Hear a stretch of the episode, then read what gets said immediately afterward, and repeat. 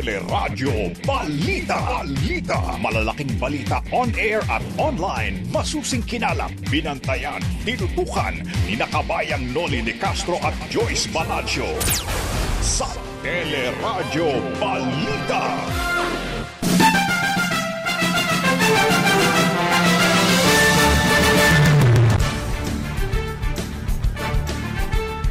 Mahigit sa labing apat na libong bagong kaso ng COVID-19 na itala sa ikatlong sunod na araw.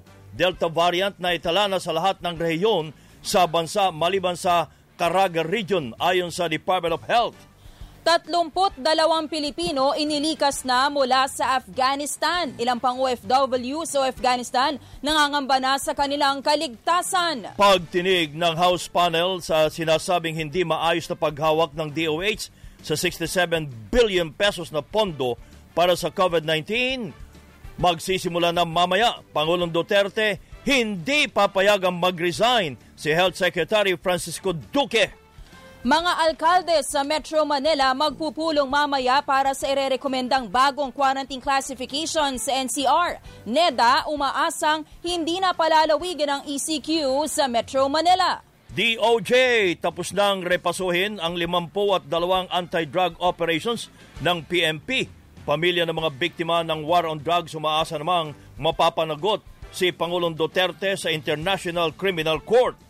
Pabrika ng plastic sa Valenzuela nasunog, isang patay. At sa Showbiz Spotlight, ABS-CBN may blowout sa fans ng Katniel at mga kandidata ng Miss Universe Philippines sa sabak sa Video Casting Challenge. Yan ang ulo ng ating mga nagbabagang balita ngayon pong araw ng Martes, August 17, 2021. Patuloy ang ating paglilingkod sa pamagitan po ng teleradyo ng uh, TFC, Sky Cable, Channel 26 at iba pa mga cable providers. Napapakinggan din po ang teleradyo sa ABS-CBN Radio Service App, ABS-CBN News App at live streaming sa iWant TFC, news.abs-cbn.com at sa Facebook at YouTube channel ng ABS-CBN News. At kasama natin tuwing umaga ang ating kabalitaan. Ako po si Joyce Balancho. Ako naman po ang inyong kabayan si Nolly Di Castro. Kami po ang magatin sa inyo ng ating mga nagbabagang balita.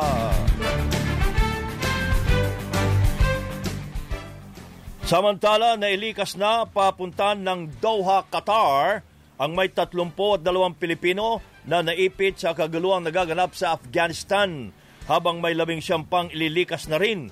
Sa pagtaya po ng DFA, isandaan tatlumpong Pilipino ang nagtatrabaho sa Kabul na kapitolyo ng Afghanistan. Kanya-kanya na ring likas sa mga residente ng naturang bansa matapos muling makontrol ng rebeldeng uh, grupong Taliban ang Kabul. Nakapasok na rin sa Presidential Palace ang uh, grupo at sa panayam ng teleradyo, inamin naman ng Pinoy na si Joseph Gumpal finance director sa isang security firm sa Afghanistan na natatakot na sila dahil sa posibilidad na pasukin na ng mga Taliban ang kanilang tinutuluyan. Masyadong tahimik yung ano, yung uh, pagpasok uh, nila kahapon. Okay. Uh, wala ka na, walang walang nagnaring barilan or what, wala. Talagang wala. At uh, ng Diyos, eh, sumunod sila dun sa kanilang ano, sumunod sila dun sa kanilang uh, pangako. Oo. Hindi nila, they will not harm uh, people in Kabul. Ganon. Okay. Uh, even foreigners. Taawa ng Diyos po, ligtas po kami at uh, ang, ang, hindi, ang iniisip lang namin, uh, ligtas kami ngayon at safe kami dahil hindi pa kami pinupuntahan. Ng Taliban? Ang, ang, ang ginatatakot namin, pupuntahan kami.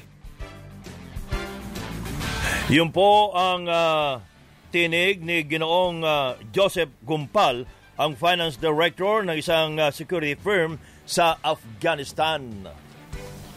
Aarangkada na po mamaya ang pagdinig ng House Committee on Public Accounts sa sinasabing hindi maayos na paghawak ng Department of Health sa mahigit 67 billion pesos na pondo para sa pagtugon sa COVID-19 pandemic. Magsasagawa rin ng House briefing ang COA kung saan ipapaliwanag nito sa mga kongresista ang resulta ng kanilang audit. Ayon kay House Deputy Speaker Rufus Rodriguez, dapat dumalo si uh, Health Secretary Francisco Duque para mabigyan ng pagkakataong ipaliwanag ang deficiencies sa sinasabi ng COA. Umaasa naman si Provinciano Wako Party List Congressman Jose Singson Jr., ang chairman ng komite, na tatalakayin din ng COA ang kabiguan ng Philippine International Trading Corporation na i-deliver ang procurement requests ng RITM sa kabila ng halos isang bilyong pisong cash advance payment noong 2017. Sa public address kagabi, sinabi naman ni Health Undersecretary Leopoldo Vega na karamihan sa mga findings sa COA report ay documentary issues lamang. Ayon kay Vega, sa labing tatlong nakitang deficiency sa report, lima ang naresolba na habang patuloy na kinokompleto at inaayos ang walong iba pa. Tiniyak naman ni Vega na susunod ang operating unit sa rekomendasyon ng COA kaugnay sa pagsusumite ng kaukulang mga dokumento. The report itself does not mention any findings by the auditors of funds lost to corruption. We are in the Public Health Service emergency situation. Thus, the Department of Health operating units compelled to this sort of action so as not to compromise the lives of the public. Nevertheless, the concerned operating units commit to comply with the COA recommendations on the submission of required supporting documents. Yan po ang paliwanag ni Health Undersecretary Leopoldo Vega. Samantala, muli na namang dinipensahan ni Pangulong Duterte si uh, Secretary Duque sa pagsasabing hindi niya papayagang mag-resign si Pangulong uh, si Pangu- si Health Secretary Francisco Duque. Ito naging uh, Iginit na hindi niya ito papayagang mag-resign sa kabila naman ng panawagan ng mga kritikong mag-resign na sa pwesto si Duque. You have attempted to resign twice. I expect you to say something to me up this way, mag-resign ka. Sabihin ko sa iyo, hindi. Wala ka namang ginawang masama. Bak- bakit ka mag-resign?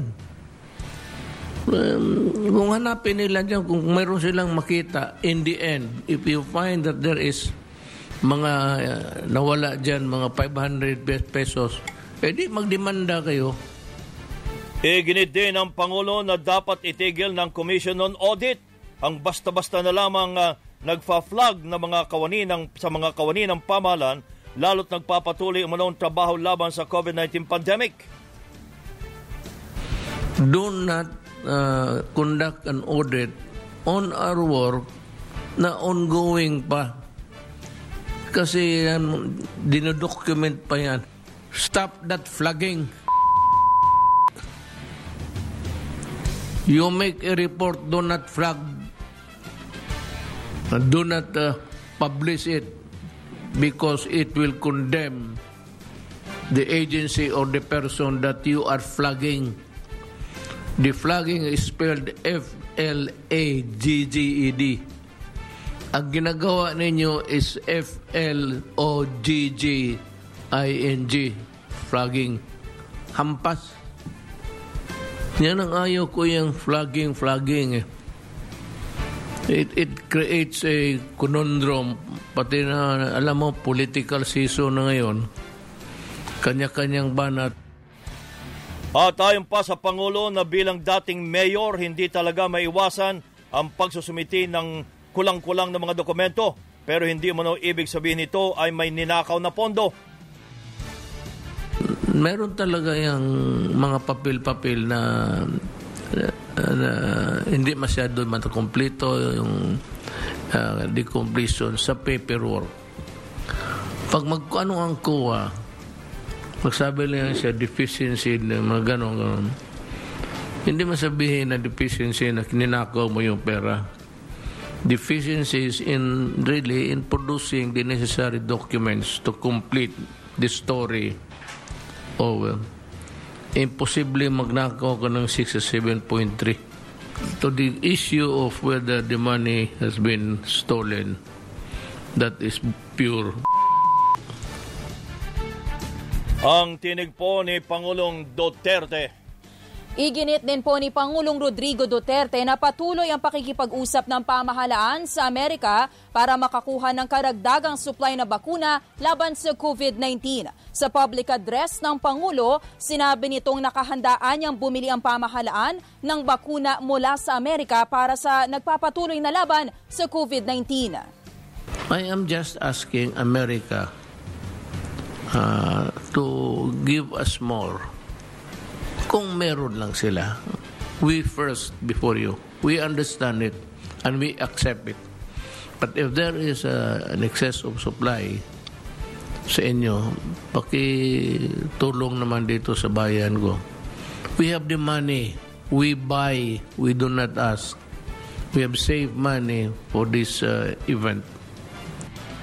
Samantala, muli namang nanindigan ng Pangulo na walang anumang hinihinging kapalit ang China sa ibinigay nitong supply na bakuna laban sa COVID-19.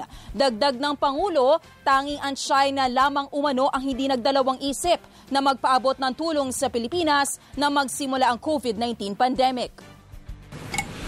I called uh, the President of China, President Xi Jinping, sinabi ko sa kanya, pwede ba kaming papagkalooban mo ng konti para sa aming, para sa bayan ko.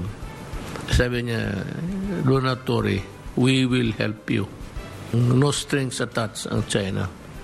Until now, walang hiningi yung China sa akin, baski ballpen. Walang pinakausap, wala lahat. Except that their uh, boats are there Uh, sabi ko naman, uh, sinabi ko na ako rin, sabi ko maglagay ako. Yan po si Pangulong Rodrigo Duterte. Samantala ay naman kay Metro Manila Council Chairman at Paranaque City Mayor Edwin Olivares, magpupulong po sila ngayong araw na ito para pag-usapan at pag-aralan ang magiging desisyon sa quarantine classification. Dapat umanong bumaba na ang mga kaso ng COVID sa biyernes o sa linggong ito para malaman kung naging epektibo ba talaga ang ipinatupad na enhanced community quarantine at uh, ito rin anya ang magiging basehan na sa gagawin nilang rekomendasyon. Aming magiging recommendation, ibibigay po namin po yan agang at the most, at the latest is Wednesday. Wednesday okay. po yan. Tapos magmi-meeting po ang IATF po niyan either Wednesday night at Wednesday po ng gabi, malalaman na po natin at the most Thursday na umaga. Umasa naman ang NEDA na matatapos na sa August 20 ang ECQ sa Metro Manila. Ayon kay Socio-Economic Planning Secretary Carl Chua, irerekomenda rin ng NEDA na sa IATF na magsagawa na lamang ng localized lockdown para mapigilan ang pagkalat ng COVID at payagan namang makapagtrabaho ang iba pa. Ipinahayag naman ng Employers Confederation of the Philippines o ECOP na mahirapan na o mahirap para sa mga negosyante na ibigay ng mas maaga ang 13-month pay ng mga empleyado ngayong may pandemya. Ayon kay ECOP President Sergio Ortiz Luis Jr., hindi kakayanin ng maliliit na mga negosyo, partikular na ang micro enterprises na magbigay ng maagang 13-month pay dahil patuloy pa rin at nakikipaglaban para kumita. Samantala, patuloy pa ang ginagawang pag-aaral ng mga eksperto kaugnay sa Lambda variant. Sa panayam ng teleradyo, sinabi po ni Dr. Eva Maria de la Paz, ang Director of Health Program ng UP Philippine Genome Center, sa ngayon ang Lambda variant ay nasa classification pa lamang ng World Health Organization na variant of interest habang ang Delta variant naman ay itinuturing ng variant of concern. Bagamat pareho anyang variants ang mga ito, wala pang katibayang nagsasabing ang mutations nito ay mas mapanganib. Binanggit ni De La Paz na may protection pa rin ang mga bakuna laban sa malalang kaso ng COVID-19 naging mabisa ang bakuna upang maiwasan ang COVID-19 dahil sa Lambda variant sa Chile. Subalit, kailangan pa po ng mga karagdagang karagdagang pananaliksik uh, gawin ukol dito para po uh, malaman natin kung ito talaga ay um, ay uh, nag uh, ay hindi ay nagiging epektibo pa rin po ang ating mga bakuna. Subalit importante pa rin pong sabihin natin na nakakatulong po ang bakuna sa pag-iwas ng malubhang sakit at kamatayan. Yun naman po ang hmm. ating uh, layunin sa pagpapabakuna po, no? Samantala, napasok na ng Delta variant ang halos lahat ng rehiyon sa bansa, maliban sa Caraga Region. Sinabi ni DOH Undersecretary Maria Rosario Vergere na batay sa sequencing ng mga positibong swab samples, walang nakitang Delta variant sa Caraga o yung Surigao, Agusan at Dinagat provinces na bumubuo sa Region 13. Abot naman sa mahigit na 27 million doses ng COVID-19 vaccines ang uh, naiturok na ng Pilipinas. Ayon kay Vaccine Czar Carlito Galvez Jr., galing ito sa mahigit na 42 million doses ng bakuna na natanggap ng bansa mula nang magumpisa ang vaccine rollout. Mahigit 15 million doses naman ang naiturok bilang first dose habang 12.5 million ang fully vaccinated. Sa kabila nito, aminado pa rin Secretary Galvez na nakaapekto sa bilis ng pagbabakuna ang pinatupad ng ECQ sa Metro Manila at ilang mga lugar. Medyo bumaba po ang ating ano, ang ating uh, uh, uh, datos po ngayon sa pagbabakuna dahil talaga pong yung ating, ating mga LGU ay uh, kasulukuyan ng ano po na kanilang uh, pandemic response. At nakita po natin na hati po ang uh, ang uh, tinatawag na effort ng ating mga healthcare workers sa ating pag-ano ng mga mga uh, nakita natin na uh, tumataas na kaso ng COVID-19. Kaya po ang ating uh, administration ay uh, nagkaroon po tayo ng uh, konting ano po tayo dahil because of delay, stringent quarantine control and uh, lockdowns. And also, uh, many LGUs were uh, redirected for pandemic response. Si Vaccine Czar Carlito Galvez Jr. At bago matapos ang Agosto, inaasahang papalo na sa mahigit na 50 million doses ang bakunang hawak po ng pamahalaan. Ngayong linggo ay nakatagda namang dumating ang 4 na milyong doses ng Sinovac, isang milyong doses ng uh, Sinopharm na donasyon ng China at mahigit na 400,000 doses ng Moderna vaccine at 500,000 doses ng AstraZeneca. Sa ngayon, 93% na ang uh, umano ng mga healthcare workers sa bansa ang fully vaccinated laban sa COVID. Samantala, Via Zoom, si Ginoong Melbert Reyes, ang presidente ng Philippine Nurses Association. Mr. Melbert, magandang umaga po. Magandang umaga, kabayan Noli. Ano ba ang latest po sa mga hinahabol ninyong uh, uh, sa ating pamahalaan tungkol sa inyong mga sweldo at ilang pang benepisyo? Ay marami pa rin po ang naghahanap ano, ng uh, ah, SRA at iba pang allowances na ipinangako ng gobyerno according sa ating mga kasamahan ano, ng ating mga nurses. No?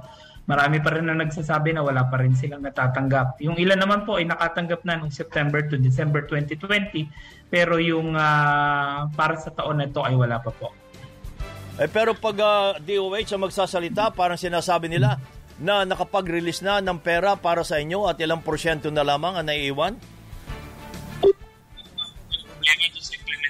No? Kasi uh, yung SRA po kasi ay hindi po lahat ay uh, pwedeng makatanggap ano hindi katulad ng ayuda na lahat na nabibigyan yung SRA po kasi para lang doon sa mga health workers na may direct contact or nag-aalaga sa uh, mga mga COVID patient ano pero once na dinala ang pasyente sa ospital ang simula ER po hanggang uh, hanggang doon sa COVID ward ay uh, uh, ito po ay aalagaan ano? So lahat po ay may contact. Uh, as much as possible may contact. Kaya nga sana, po dapat kasi na yung uh, yung lahat ng health workers uh, mabigyan na lang ng SRA para po hindi masyadong komplikado itong bagay na to. Kasi once naman na inapak mo ang yung paa sa pintuan ng hospital ay eh, vulnerable ka naman. No, yun po yung nagiging problema eh yung uh, kung sino ang bibigyan at hindi Uh, ay sino pa ang sino bang nabibigyan ngayon? Uh, according po dun sa mga nare- nare-receive natin na data, yung pulang nagtatrabaho sa COVID ward. May mga, halimbawa po, yung nasa ER, kayo yung unang nag-assess doon sa COVID uh, patient, hindi po masyadong nabibigyan yan sila. Yung mga, yung mga janitors and other health workers. Kasi sa dalila, yung, yung, mga, yung mga nasa ER nabibigyan? Hindi din po. Uh, marami din hindi po. Rin. Hindi rin. So sino okay. lang nabibigyan talaga? Yun lang po nasa COVID ward lang COVID talaga. ward. Tat- Ay baka yun ang sinasabi ng DOH na ilang porsyento na lang sa kanila ang hindi pa nabibigyan. Opo, pero based doon sa ating mga nare-receive po, kahit po yung mga nasa COVID ward, ang natanggap lang po nila ay uh, September to uh, December 2020. 2020. So malaki pa ang Opo. utang sa kanila for 2021. Opo, January to June. Ma- Opo. ma- magkano lumalabas yon per month? O 5,000 per month po yun kung ah, 22 days kang nagtrabaho doon sa COVID ward. Ang komplikado po kasi ng SRA, eh, kung ilang araw ka lang nagtrabaho, kung ilang araw ka lang nagkaroon ng contact with COVID patient, yun lang ang babayaran sa'yo. Ah, ano ibig sabihin nun? Ah, hati-hatiin po, ah, kabayan Noli. Like for example, halimbawa, isang araw ka lang ah, nag, na, na-expose Oh. sa COVID ward, tapos nagkasakit ka at na-quarantine ka na, Wala kang bayad. ah, isang araw lang babayaran sa'yo. So, 220 lang. Ganon. Isang araw lang na ikaw ay magkasakit, parang ganon? Pagka halimbawa po, ah, nagtrabaho ka, sa, ah, nasa COVID Oh. ward ka at isang araw ka lang na-expose o Oh. isang araw ka lang nagtrabaho doon sa COVID ward, Oo. tapos inilipat ka na o kaya naman nagkaroon ka ng symptoms, kailangan mo mag-quarantine, Oh. hindi ka na nakapasok. Yung isang araw mo lang na nagtrabaho ka doon sa COVID ward, yun lang ang babayaran sa Eh, iyo. pag nag-quarantine ka, pag nag-quarantine ka, 14 days yun ah. Opo, hindi ka na po mababayaran doon. Ah, para rin palang empleyado yan. Na kapag Opo. ikaw ay na-quarantine, wala kang bayad. Kaya yung iba ay Opo. tinatago na sila ay may COVID, parang ganon. Kaya po hindi po siya katulad ng ayuda na ibinibigay sa mga kababayan natin ano na walang walang kondisyon no. Ito po yung sa ating mga health workers may kondisyon po 'yan. Opo, Sir Melbert, good morning po. Joyce Balancho po. Hello Ma'am Joyce. Apo, good morning. Sa Filipina Nurses Association, problema din po ba nakikita ninyo sa inyong hanay yung marami mga nurse na nagre-resign? Opo, marami pong kaming natatanggap na balita na tungkol diyan sa resignation ano. Sabi nga po ng P- P- ah, Private Hospital Association na yung PHAPI, 40% of their nurses are going out at nagpo-quit na. No, hindi po natin masisisi yung mga nurses natin sapagkat they, they are demoralized, no. Sobra na po yung pagod ng ating mga health workers at hindi na nila kinakaya. Tapos kung ikukumpara nila yung natatanggap nila doon sa hirap at sakripisyo na natatanggap nila ay para pong talagang ah, nakapangihina ng loob at talagang bibigay at bibigay yung ating mga health workers. Opo, eh ang DOH po ay may panawagan po na sana eh wag naman po mangyari itong mass resignation or wag magsabay-sabay, no? Kasi ang maapektuhan daw po ay yung pangangalaga naman sa mga pasyenteng may COVID-19. ay kami po yung naniniwala na gano'n talaga yung magiging outcome nun at talaga pong ah, nakakatakot po yan kasi sapagkat ah, kawawa naman po talaga yung mga pasyente natin pero para po sa Department of Health habang po may natitira ng mga health workers at may kumakapit lumalaban baka po pwedeng tingnan natin yung sitwasyon at kondisyon nila. No, kasi lagi po natin sinasabi sa taas na okay at may ginagawa at may proseso, ba nasa proseso na. Pero pag tiningnan po natin sa baba, ang dami po mga experiences ng ating mga health workers na hindi katanggap-tanggap, di ba? Maraming mga nurses na nag-aabang na kanilang services, di ba? Inaabot ng ilang oras sa kalsada or ah, maraming mga nurses na nagkakaroon ng, ah, ng ah, sakit na COVID pero nahihirapan silang ah, mag ah, humingi ng tulong no? Po- ipoproseso pero bago nila matanggap ay sobrang tagal. Yung ating mga allowances and compensation 3 to 5 months delay. So ah, naiintindihan po namin yung panawagan nyo na kailangan na na kailangan na pag-isipan yung desisyon na to. 'di ba? Kahit naman po kami sa Philippine Nurses Association ay ah, hindi rin namin ini-encourage sana But we sympathize with them. Nauunawaan po namin yung kanilang mga pinagdadaanan. Kaya sana po sa DOH, tingnan po natin yung kalagayan ng ating mga health workers. Opo. Kayo po sa Philippine uh, Nurses Association, anong reaction ninyo na kayo naghihintay na matagal na inyong mga benepisyo and yet marami pong nakikitang kakulangan ng Commission on Audit sa paggamit po ng DOH ng pondo para sa COVID-19 pandemic? Yun nga po ang nakakapang sama ng loob eh, no? kasi kung ikukumpara natin yung mga benefits and uh, compensation para sa mga health workers no? Doon sa mga ibang ibinibigay ng gobyerno sa katulad ng ayuda yung ayuda ang bilis-bilis i-release eh no? So walang walang kondisyon. Pero itong mga ah, para sa health workers natin na hindi alam niyo naman yung sakripisyo na ibinibigay nila yung serbisyo na ibinibigay nila para sa bansa natin ngayon na kailangan natin sila eh parang we are begging for for uh, the compensation and benefits pa na ipinangako naman po, hindi naman po hiningi ng mga health workers. Ipinangako po ito ng gobyerno. Kaya nga po nagpapasalamat kami kasi hindi naman kami talaga totally neglected. But then yung implementation kasi do not serve the purpose. Eh. Parang nawawala po yung uh, essence ng uh, pagpapahalaga na ibinibigay sa ating mga health workers. Ang end result, hindi po nararamdaman. Hmm. In other words, pangako yon. Hindi pa natutupad. Pero magkano okay. ang sweldo nyo? Ano po, kabayan? Magkano, magkano ang sweldo ng uh, nasa private sector? Uh, 10,000 to 25,000 kabayan. Depende sa kakayanan ng a hospital. A month? A month, opo. Okay. Sa mga public hospital, mas malaki? Sa public hospital po, they follow salary grade 15 na kai-implement lang 2019 to 2020, ano po, uh, ah, 33,000. Pero ang ang problema, kabayan, nagtataka din kami, sinasabi ng Department of Health, maraming kulang. Pero, hindi naman po na-offeran ng ating mga nurses ng uh, uh, permanent position, di ba? They are job orders, no contractuals with no security of tenure, no employee-employer relationship. Malaki nga ang sweldo pero walang benepisyo because of these uh, positions, yung mga job orders and contractuals. Ang mga nurses ba ay merong overtime pay? Supposed to be po, meron dapat. No? Uh, and I hope po nakakatanggap sila ng overtime pay. Night differential? Meron din po. Natatanggap ba nila? Ayan po, hindi natin alam. Pero sana po meron ano kasi yan po ay nakasaad sa Magna Carta for Public Health Workers. Opo, Sir Melbert, meron akong uh, kakilala na kaibigan na nurse na talagang umalis na siya sa mismong profession kasi sabi niya wala raw pong uh, pag-asa yung para sa pamilya niya kung siya po magpo-provide uh, gamit po yung kanyang sweldo. Ito'y common po ba sa mga nurse? May mga umaalis na mismo sa profession, hindi lang sa ospital, whether private or public, talagang iniiwan na nila yung pagiging nurse para po sa mas magandang sweldo sa ibang trabaho? Ay, totoo yan, Joyce. Ano, uh, marami tayong nurses sa mga call center agent, ay call centers, ano, yung mga, may mga nurses din tayo sa Department of Education, Bureau of Fire, PNP, Bureau of Correction, di ba, nakakapagtaka kung bakit nandun sila.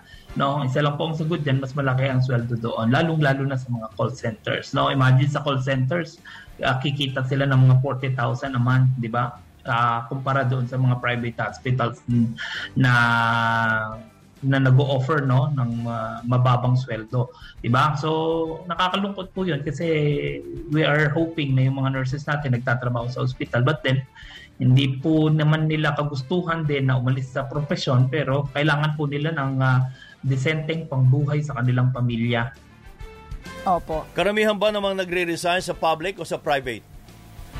Sa private po. No, kasi lalo na yung uh, implementation ng salary grade 15, pupunta po sila sa government hospitals no makikipagsapalaran sila doon to get an item no but that but then job orders ngayon i-offer na una no laging ang mga ospital na nakakausap namin uh, even kahit saan dito sa uh, buong bansa ay uh, nananawagan sila ng karagdagang mga nurse at uh, health workers sa Department of Health.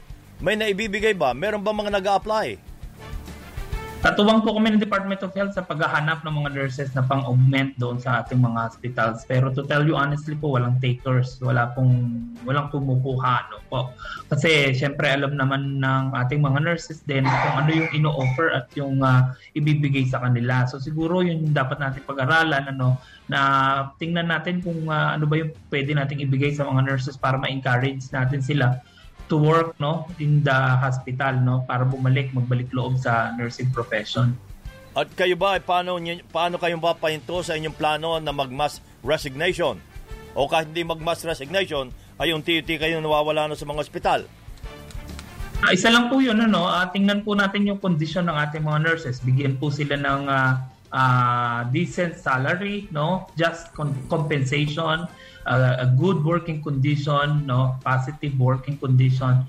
Um, hindi po siguro aalis ang ating mga nurses kapag ka nararamdaman nila na sila ay pinapahalagahan, no, binibigyan ng tamang uh, uh, pagtingin, no, kahit po hindi sobra, 'di ba? Kasi ang hinihingi lang naman natin ng mga health workers natin kung ano yung dapat at karapat dapat para sa kanila. Hindi naman po kailanman humingi ang mga health workers ng kalabisan ano Kaya po sana yun yung tingnan natin. Hanggat meron pong nananatili sa hospital, no, eh sana po makita natin yung kanilang value, no, at pahalagahan natin sila. So, uh, uh, Melbert, ang, ang, ang uh, mahalaga dito, ang importante dito, maraming na lalabag sa ilalim ng batas sa ating Department of Labor and Employment. Unang-una, wala kayong overtime. Pangalawa ay nang ang inyong trabaho ay maabot ng 14 to 16 hours. Wala kayong overtime pay. Wala kayong day off. Wala kayong night differential. Lahat yang lima na yan ay hindi nyo nararanasan bilang nurse Meron pong mga nakararanas pero mayroon pong hindi rin ano kasi yung like for example magjo-duty ka ng uh, ah, 12 hours tapos ma-extend ka kasi may ginagawa ka pa. Minsan po thank you talaga yun eh no uh, because of the COVID, alam naman po natin and we are coping din naman at naiintindihan din naman natin yung mga institution, no? yung mga healthcare institution natin kung bakit uh, nababago yung shifting. Lalo na po, kulang na kulang talaga yung nurses. Kaya uh, somehow naiintindihan natin kung bakit nag-shift to 8 from 8 hours to 12 hours. Pero wag naman po sa sanang sobra doon pa sa 12 hours no naaabot ng 14 to 16 hindi na po productive yung ating mga health workers sa, sa ganung state no at hindi ang pinakang uh, masasakripisyo po dyan yung patient care at yung patient safety. Sa, sana po tingnan nila din yan. Kaya lang, yun nga po, sobrang daming kulang no, sa ating uh, mga manpower. Yung bang panawagan mong yan ay sino ang, pa, sino ang uh, dapat tumugon? Sa private hospital po, uh, nananawagan at kinakausap po natin ang Private Hospital Association PHA, PHAPI na Oo nga, pero pa, pa, po, paano nila matutugunan ang inyong kahilingan eh mismong ang uh, PhilHealth hindi sila nababayaran? Yun nga din po, no? may epekto din po kasi yung mga ganyan ano, dahil yung mga private hospital owners naman natin, ang problema naman nila PhilHealth para ipambayad sa kanilang mga uh, healthcare workers. No?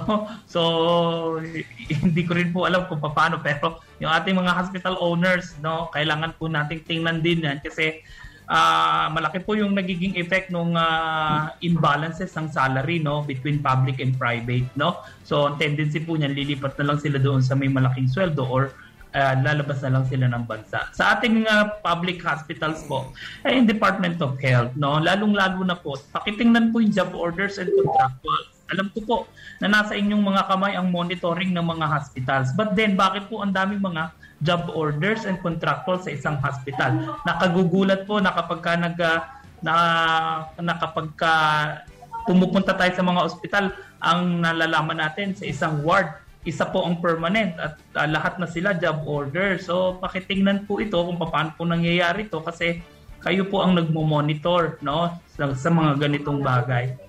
Maraming salamat sa iyo Wilbert at um, good morning. Good morning po at thank you. Melbourne Reyes, ang presidente ng Philippine Nurses Association. Mamaya daw po yung arangkada na ang hearing tungkol dito sa report naman ng COA sa ilang mga deficiencies ng, uh, ng Department of Health sa kanilang paggastos sa pera ng bayan. Si uh, Congressman Rufus Rodriguez ng 2nd District ng Cagayan de Oro. Congressman, magandang umaga po. Mayo Bunta, good morning. Uh, Kabayan and Joyce, uh, good morning. Opo. Uh, well, ngayon pa lang ay uh, sinabi na ni Presidente na wala namang kasalanan si Duque at wag siya mag-resign sapagkat normal na lamang na laging ang uh, ang uh, ang uh, kinukuha report ng uh, COA tungkol sa mga ahensya ng ating pamahalaan. Sa sa inyong hearing, ano hong aalamin ninyo? Well, talaga yung 67.32 billion okay. na sinabi ng COA sa kanilang uh, uh, audit ng 2020 budget ng uh, DOH ay uh, marami ang deficiency. Meaning, uh, there is violation of uh, regulations, rules, and laws and uh, not following procedures. Uh, kulang ang mga uh, dokumento. So according to COA, ito ay uh, nagkakwan, it resulted in uh, really uh, uh, some sort of uh, uh, questionable questionable uh, uh, disbursement of funds. Yun okay. ang sinabi ng COA. So therefore, uh, they have to they have to answer that uh, because otherwise, uh, yan, the COA report stands uh, that we that according the regular the there is doubt according to COA sa regularity of transactions. Uh, delikado ito kasi 67 billion ito, uh, kabayan. Opo, pero After that na lumabas, eh, nilino naman ng uh, COA na wala naman daw nawawalang pera, walang korupsyon. Ah, ang situation, pag ito, mga audit findings, initial ito, tapos pinapa-comment muna ang agency. Kaya Okay. sabi ni Secretary Duque, yan ang proseso sa COA. Kasi I was, I, uh, you know, I was also Vice Governor and so forth before. And uh, we, we received this report on uh, local governments and we are allowed to immediately uh, also uh, give our uh, our report and our answer to their findings. I was also immigration commissioner. Paraging ganito. So initial report ito, but uh, you know, ang laki naman, 67 billion. Yun ano? ang pinag-uusapan ho natin. Okay, may proseso, pero ang pinag-uusapan ho natin ay bilyon-bilyon na tayo lubog sa utang po sa 11.3 trillion pesos. Yes, at saka ito ay para sa COVID-19 eh. Yes. Specific findings ito ng COA kung ano ang ginawa nila sa pera na binigay natin sa 2020 budget and then the special Bayanihan 1 budget, Bayanihan 2 budget, puro ito 2020. At saka yun nga eh, I mean, uh, ang laki naman ng uh, hindi natupad yung mga rules and regulations at saka walang documentation. So that, they have to answer that. So tama yun, uh, wala pa. At this point, these are uh, merely uh, findings, uh, initial findings. And then, when they come out with their answers, diyan natin malalaman kung ano talaga nangyayari. Kung wala silang ipakita na may uh, that they follow the government rules and regulations, the audit rules, wala silang mapakita may mga dokumento. For example, the grant of uh, meal allowances, the non-payment of uh, special, allow- uh, special risk allowance on hazard pay. Alam mo kami sa Cagayan de Oro kasi, uh, kabayan, eh marami sa aming mga nurses sa government hospitals, Northern Medical Center, Pierre Borja City Hospital, eh hindi pa rin nakakatanggap ng uh, special risk allowance at saka uh, itong uh, hazard pay at saka walang meal allowance. So, uh, paano ito? So, that, that's why clarify talaga ito. 1.30 this afternoon, kabayan. Ay di ho ba sa bawat ahensya naman ng gobyerno ay merong kinatawan ang, ah, ang COA na inaalam lagi kung uh, gagastos ng maayos ang ah, pera ng bayan? Ah, pero post-audit na tayo ngayon eh. So, ah, hindi na tayo pre-audit before. Ang post-audit, ah, only after ah, it is spent. So, yes, there is a COA, I'm sure, a, a, a COA representative right in the uh, Department of Health. So, ah, this is the reason why na mayroong result na ngayon, no, ng initial findings. And so, because it is not uh, pre-audit, post-audit tayo, so Yun- after na, sa 2020, ang ma-expect. So, yan ang situation natin. Yun ang problema ho. Sa pre-audit, eh, ang pinag-uusapan ho natin ay bilyon-bilyon pera. Correct. At saka, since wala tayong pre-audit before, kasi pre-audit before ka mag-spend, eh, kailangan ah, merong pre-auditing muna. Ay hindi ganyan kalaking pera ho. Oo, pero ito, ito talagang patakaran eh. So that, that means talaga na Yun post-audit. So, yan ang problema. Kasi malaki, dumat, dumating na sa, ang laki na ng magnitude ng pera, 67 billion. Kasi hindi na correct kaagad during the year. It only goes after 2020 na uh, the audit findings. So yun ang situation ngayon. But uh, hopefully, uh, Secretary Duque will have to attend and then he will have to to answer uh, because uh, ito na pagkataon kasi tayo naman sa Congress na nag-approve itong budget. So he has he is accountable also to report to Congress. So yan, sa 130, hopefully ma malinawan niya kung ano yung uh, mga nangyari talaga sa 67.32 billion, kabayan. Ah, reaksyon lang ho sa naging pahayag ni Presidente tungkol sa pagtatanggol niya kay, ba, kay ah, Secretary ah, Duque na flagging daw na ginagawa po ng ah, COA, flagging FLO, GGING. Hindi ho yung flag na FLAG. Ito lang ho ang pahayag. Ah, reaksyon lang ho, ah, Okay. ah, Congressman. Yeah. Oo. do not uh, conduct an audit on our work na ongoing pa. Kasi yan, dinodocument pa yan. Stop that flagging. You make a report, do not flag. Do not uh, publish it because it will condemn the agency or the person that you are flagging. The flagging is spelled F-L-A-G-G-E-D. Ang ginagawa ninyo is F-L-O-G-G-I-N-G. Flagging. Hampas. Yan ang ayaw ko yung flagging, flagging eh. It, it creates a conundrum, pati na, alam mo, political season na ngayon, kanya-kanyang banat. Uy, kanya-kanyang banat na ho ngayon dahil political season. Uh, Congressman? Well, well uh, with, due, with due respect to the President, uh, itong mga findings are public documents. Yes. And therefore, uh, everybody should know, Mhm. especially the public. It- Yeah. it's government funds ito eh. We have the right to information under the Constitution. So, dapat lang na i, yun, malaman ito sa publiko. After all, yung site naman ni ah, ng DOH, Secretary Duque, malalaman naman yan. At saka precisely, may hearing kami to hear the side because that's correct, initial finding ito, but it is a finding uh, concern tayo lahat dito eh. 67 billion, that, uh, this is for the uh, for the uh, COVID-19. So, uh, uh, we, we think that uh, the, the, the, uh, the uh, publication of the COA report is uh, proper and should be properly be answered by the uh, uh, by the Secretary Yes, of uh, Health. Yes. Opo, Congressman Rufus, good morning. Joyce Balancho po. Good morning, Joyce. Opo, ano pong masasabi ninyo na lagi pong binabanggit ng Pangulo na this will be a clean government? Pero ngayon pong lumalabas itong COA report, binabangga po niya at sinasabihan po niya yung cabinet members na i-ignore. Huwag pansinin ng COA report dahil wala daw po mangyayari sa mga ganyan. Well, I disagree with that because uh, we have responsibility. You know, the Constitution says, uh, Joyce, that uh, public office is public trust, and so therefore, clearly, everybody is uh, responsible. Uh, it's a day whenever we spend public funds, kailangan malaman ng taong bayan saan yan uh, ginastos, uh, paano ang procedure o tama ba. Meron tayong COA under the Constitution na titingnan tanan ng lahat ng mga accounts, no? like the uh, DOH account. So that is why uh, I believe that uh, uh, th- this is really, uh, you know, required under the Constitution na it should be learned, it should be lalabas ito, there should be explanations, and uh, there will have to be. In the findings of the uh, Congress, there has to be some recommendations of what is really there. So yan ang ating uh, comment dyan, uh, Joy. Opo, kasi baka po mamaya sabihin ng mga departments, ay ang utos ng Pangulo, ignore daw po itong uh, COA report, so posibleng din nila sagutin upon orders of the President. Pero sabi po ninyo, hindi po pwedeng i-ignore ang mga napupuna po ng COA. Hindi po, eh, hindi pwede yun. Eh, yung napupuna sa COA, yan, yan ang watchdog ng ating konstitusyon Yes. on public funds and public accounts. And so therefore, uh, hindi pwede na i-ignore yun.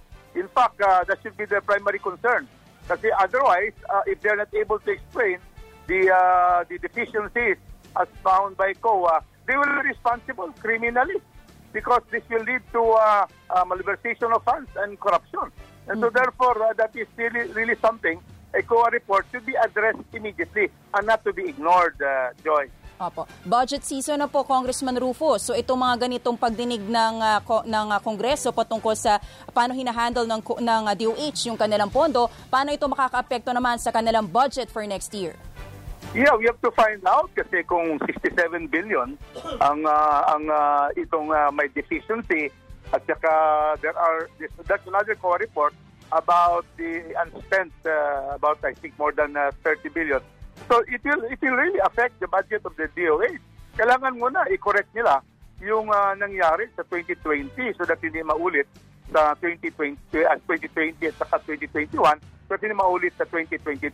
So we'll strictly scrutinize uh, the uh, the uh, budget for 2022 uh, by Monday according to Malacanang they're going to submit the uh, 2022 budget and so therefore uh, the more we have to scrutinize and assure that the the uh, the rules and regulations at saka the procedure are in place so that there will be a better implementation of 2022 than the 2020 which have a lot of deficiencies worth 67.32 billion, Joyce. Pero nagsalita na kagad daw si uh, Secretary uh, Duque na busy lang sila. Kaya hindi nila naisumiti ang mga uh, kinakailangang paperworks tungkol dito. Uh, that that cannot be uh, accepted. Uh, okay. Uh, busy, uh, everybody is busy, and uh, there has to be some. Uh, uh, well, we have made they have many uh, personnel to take care of uh, following the rules and also securing all the proper receipts and other documentation. So hindi answer yan na busy tayo because uh, our government Trabaho natin uh, does yun. not. Uh, Aha. Yes, uh, the government has to really put in place uh, how to be able to follow all the procedures for expenditure of funds. Opo.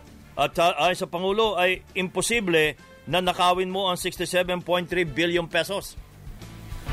Well, uh, to me, uh, everything is possible, but uh, we have to go to the evidence. At Mhm. saka, yan, uh, there should be, uh, uh, that's why we have the investigation in the House, and because they will have to report also to COA officially, and COA will come out with final uh, final findings, and so to see where what went wrong, because there can be malfeasance and non-feasance. Ma- malfeasance meaning that uh, there is really intent uh, to have, uh, you know, to violate the rules, and non-feasance, you know, uh, negli- negligence amounting to uh, crime. So yun ang talagang mangyari dito. So kami naman sa House, we are going to uh, make that, uh, we will question this afternoon and we will ask for clarification and we will have a finding by the Committee on Public Accounts. Mhm. Congressman, sabi po ninyo dapat umaten si Secretary Duque. Nag-confirm po ba siya kung talagang dadalo po siya sa pagdinig mamaya? We haven't checked about that by the Secretariat, but uh, we can check uh, later this morning. We had, we had, had uh, you know, it was, uh, it was just announced about the hearing just recently. So uh, our appeal now is uh, for the Secretary himself uh, to be able to appear at 1.30 uh, in uh, the, the hearing of the Committee on Public Accounts headed by Chairman Simpson. Maraming salamat po, Congressman, at uh, good morning. Good morning. May buntag. Salamat. Si Congressman Rufus uh, Rodriguez ng uh, Cagayan de Oro. Magbabalik ang Teleradyo Balita.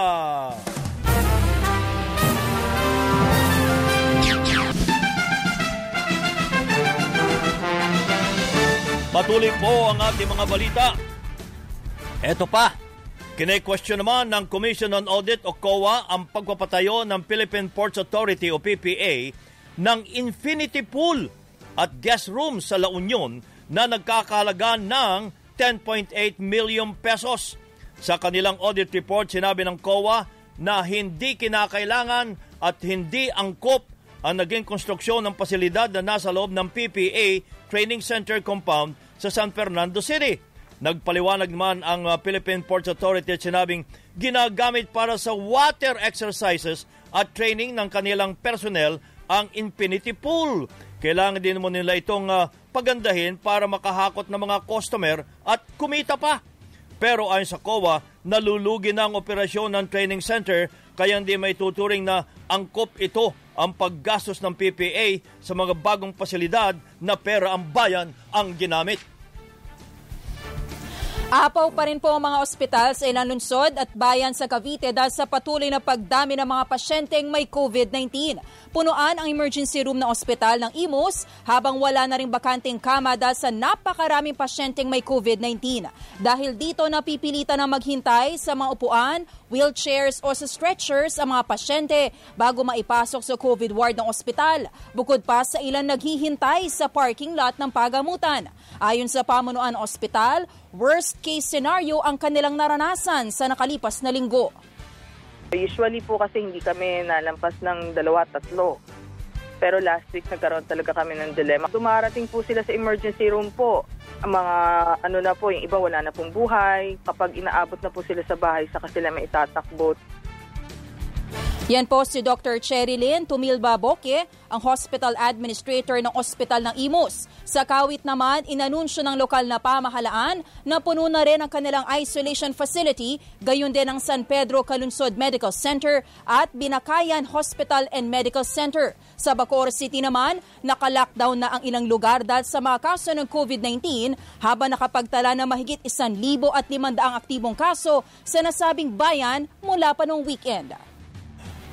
Sa Laguna naman, naabot na ng Santa Rosa Community Hospital ang full uh, capacity ng pagamutan. Sa labas po ng ospital, naghihintay pa rin ang mga pasyente dahil puno na rin ang mga tent sa labas ng pasilidad dahil hindi lamang ang mga pasyenteng may COVID ang tinututukan ng ospital. Tumataas na rin ang bilang ng mga bata na tinatamaan ng COVID kaya minamadali na ang pagpapagawa pa ng FIDIA COVID Isolation Facility pinaghahati-hati kumbaga yung katawan namin sa yung mga duties. Uh, lalo na especially dito sa ER no? So no. some of my personnel nagjo-duty din sila ng 12 hours to 24 hours straight. Para matugunan lang tong mga pangangailangan ng mga mamaya. May mga nurses kami nagjo-duty sa COVID ward. Hindi na sila nalabas. So ang duties namin ay pag nasa COVID ward ka straight one week. Seven days, seven days. Si Santa Rosa Community Hospital Chief Dr. uh, Parnel Pataksil sa Binyan patuloy na tumatanggap ng mga pasyente ang ospital kahit sa parking lot na naghihintay ang karamihan sa kanila.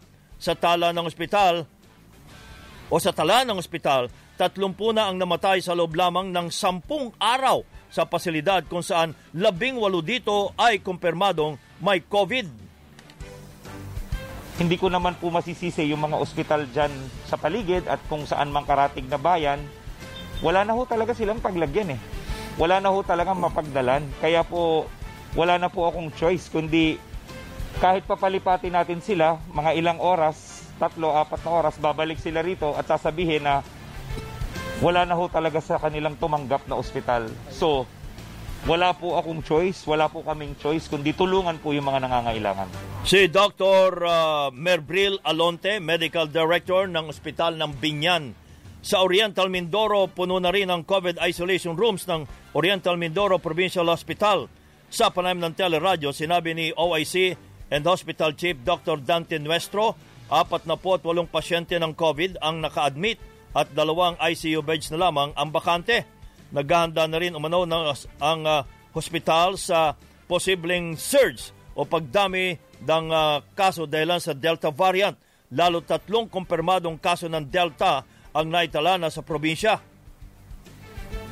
Ginagawa po namin para kasi po yung preparation namin dito wala, wala po talagang tigil. Dahil uh-huh. uh, kung sakali pong dumami, mag adjust po kami kung kailangan namin uh, magdagdag ng magdagdag ng mga ng mga kwarto at mga kama ay ginagawa po namin. Si Dr. Dante Nuestro ng Oriental Mindoro Provincial Hospital. Punuan na rin ang mga ospital sa Tuguegarao City dahil sa dami ng kaso ng COVID-19. Sa panayam ng teleradyo, sinabi ni Tuguegarao City Mayor Jefferson Soriano na nasa isang daang porsyento na ang utilization rate sa kanilang lugar. Sa Cagayan Valley Medical Center na pinakamalaking COVID-19 referral hospital ay may mga nakalinya na rin hanggang sa labas ng ospital. Maging ang mga isolation facilities anya ay puno na rin. Kasabay nito, umaapela na rin ang lokal ng pamahalaan ng ayuda sa national government para sa mga residente na apektado ng ECQ.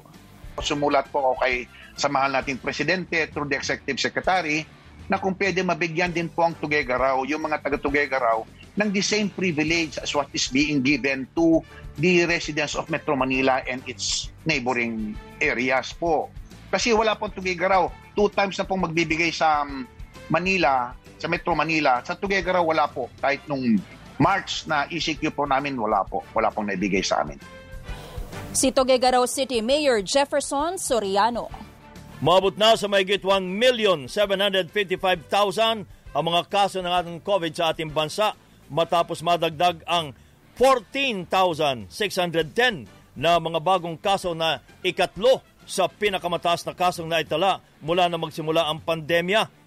Ikatlong sunod na araw din na sumampa sa mahigit na 14,000 ang nadagdag na kaso simula nung Sabado. Pitong laboratory na naman ang hindi nakapagsumiti ng kanilang datos sa naturang bilang 30,000 ang namatay habang uh, ah, 106,000 pa ang aktibong kaso. Nadagdagan pa ng 36 ang bilang ng mga Pilipinong tinamaan naman ng COVID sa ibang bansa. Sa datos ng Department of Foreign Affairs, abot na sa 21,767 ang total COVID cases ng mga Pilipino sa abroad. Mula sa naturang bilang 12,603 ang gumaling matapos madagdagan ng 45 recoveries. 1,322 na ang total death o mga namatay dahil sa pitong bagong uh, naitalang namatay. Magbabalik ang Teleradyo Balita.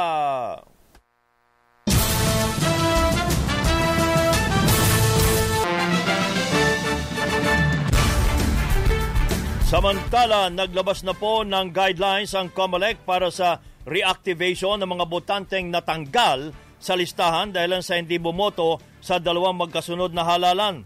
At target ng COMELEC ang mga senior citizen at persons with disability na hindi na kailangan magtungo pa sa COMELEC para magparehistro. Ang kailangan lamang gawin ay bisitahin ang COMELEC website para makita ang mga paraan sa uling datos po ng COMELEC hanggang nitong July 10, 2021, 600,000 pa lamang Sa 7.3 million deactivated voters ang naproseso sa reactivation. Pinag-aaralan pa ng Comelec Anbank kung palalawigin pa ang voters uh, registration. Sinabi ni Comelec spokesperson James Jimenez, wala pang pinal na desisyon kung palalawigin. Pero isa niya sa kanilang pinag-aaralan ay buksan na rin ang kanilang mga tanggapan tuwing Sabado at Linggo. Ang, ang isang talagang pinag-aaralan nating solusyon ngayon eh, wag man tayo mag-extend ng one week, yung nalalabing four weeks, bubuksan natin ang Saturday and Sunday. Yun ang proposal. Mm. Yun ang proposal, no? So that yung one week na sanang dinagdag mo sa dulo, imbis na idagdag mo sa dulo, ang pinopropose ng iba at pinag-aaralan ng COMELEC ngayon, eh, spread out mo yung one week na yon doon sa remaining weeks. Si COMELEC spokesperson James Jimenez. Samantala, sa ating police report sa Cavite, Nasamsama mahigit 700,000 pisong halaga na shabu sa buy bus operation sa Barangay H2 sa Dasmariñas. Dinakip ang 19 years old na target matapos bentahan ng shabu ang polis na nagpanggap na buyer. Na-recover sa kanya ang mahigit isang daang gramo ng shabu habang patuloy na inaalam kung sino ang kanyang supplier.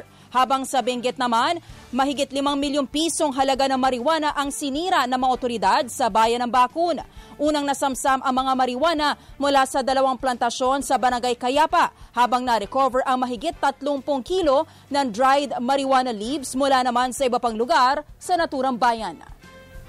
At sa Caloocan City, timbog ang pitong individual sa ikinasang bypass operation ng PIDEA at pulisya sa sinasabing drug den sa Barangay 120. Target ng operasyon ang 43 anyos na babaeng nagpapatakbo mano ng drug den Nakuha sa kanila mga drug paraphernalia at 74,000 pesos na halaga ng hininalang shabu. Patay naman ang isang security guard matapos makulong sa nasunog na paggawaan ng packaging materials sa Paso de Blas sa Valenzuela City. Nagsimula mo ang apoy mula sa bodega na pinag-iimbaga ng mga gamit sa paggawa ng mga bala at mabilis na kumalat sa katabing pabrika ng packaging materials. Napagalaman na nauna nang uh, nakalabas ang gwardya mula sa nasusunog na pabrika pero bumalik ito para subukang uh, apulain ang apoy. At sa ating Showbiz Spotlight! Spotlight! Good morning, Miss Tina Marasigan. Good morning! Good morning, Cabs and Joyce, and happy, happy Tuesday. Ito na ang ating showbiz spotlight. Mga kapamilya, may handog ang ABS-CBN para po sa inyong mga fans ng Katniel. Dahil mapapanood na ng libre sa YouTube channel ng ABS-CBN Star Cinema ang pelikulang She's Dating the Gangster. Bahagi po ito ng selebrasyon sa 10th anniversary ng Love Team ni Catherine Bernardo at Daniel Padilla na real-life couple din. Tampok din ang Katniel sa premiere ng Secret Movie Files na kabilang sa mga bagong content ng inilunsad na Kapamilya Universe. Mapapanood ang unang episode ng Secret Movie Files ang ilang trivia sa pelikula ng Katniel. Samantala, Nag-trending naman kamakailan sa social media ang mga kandidata ng Miss Universe sa Philippines matapos na kumasa sa Runway Challenge. At base sa resulta ng fan vote, top 1 ang pambato ng Cebu Province na si Steffi Rose Aberasutri. Pangalawa, pangalawa naman ang actress at model na representative ng Pangasinan na si Maureen Roblewitz. Habang pangatlo ang PBB runner-up na si Kisses de Lavine na pambato ng Masbate. Nagpasalamat naman si Steffi sa kanyang mga taga-suporta. I'm blessed and grateful at the same time. It was a collective effort of my team, and of course, it won't be possible without the love and support of our kababayans. So, daghang salamat. Sa susunod na mga kapamilya, sa susunod na linggo na po, ay uh, kakasa naman ang mga kandidata sa Video Casting Challenge. Ang daming challenge ng Miss Universe ha. At sa September 25, ang Coronation Night ng Miss Universe Philippines. Manonood tayo ulit niyan dahil uh, magkakaroon ulit tayo ng bagong batch na mga naggagandahang mga dilag na ipinagmamalaki natin dito sa ating bansa. Dapat talaga tayo ay tumitingin sa mga magaganda kahit na medyo may mga pangit sa paligid. Di ba, Cabs? Hahanapin natin ang liwanag at ligaya parang kayo ni Joyce. Ah, si ligaya, marami yan. Ah, uh, 'di ba? Marami ba si ligaya na ano na kaligayahan sa buhay at magagandang nakikita. Ligaya, ang tahimik mo ha. Oo. Inibilan niya ng prutas ang pangalan si Ligaya. Eh. Suki pala si Ligaya. O siya, Tuesday ngayon ha, Cabs and Joys. Choose to be happy and always, always stay safe. Ito po si Tina Marasigan para sa Showbiz Spotlight nagsasabing, work hard, work smart, and have a good heart. Back to you guys. Thank you, Miss Tina Marsigan. Yan ang kabuuan ng ating mga balita. Itinampok sa Teleradyo Balita ngayong pong araw ng Martes, August 17. Ako po si Joyce Balanso. Ako naman po ang inyong kabayan si Nolly De Castro. Nagpapasalamat nag-iwan muna ng isang magandang umaga, bayan!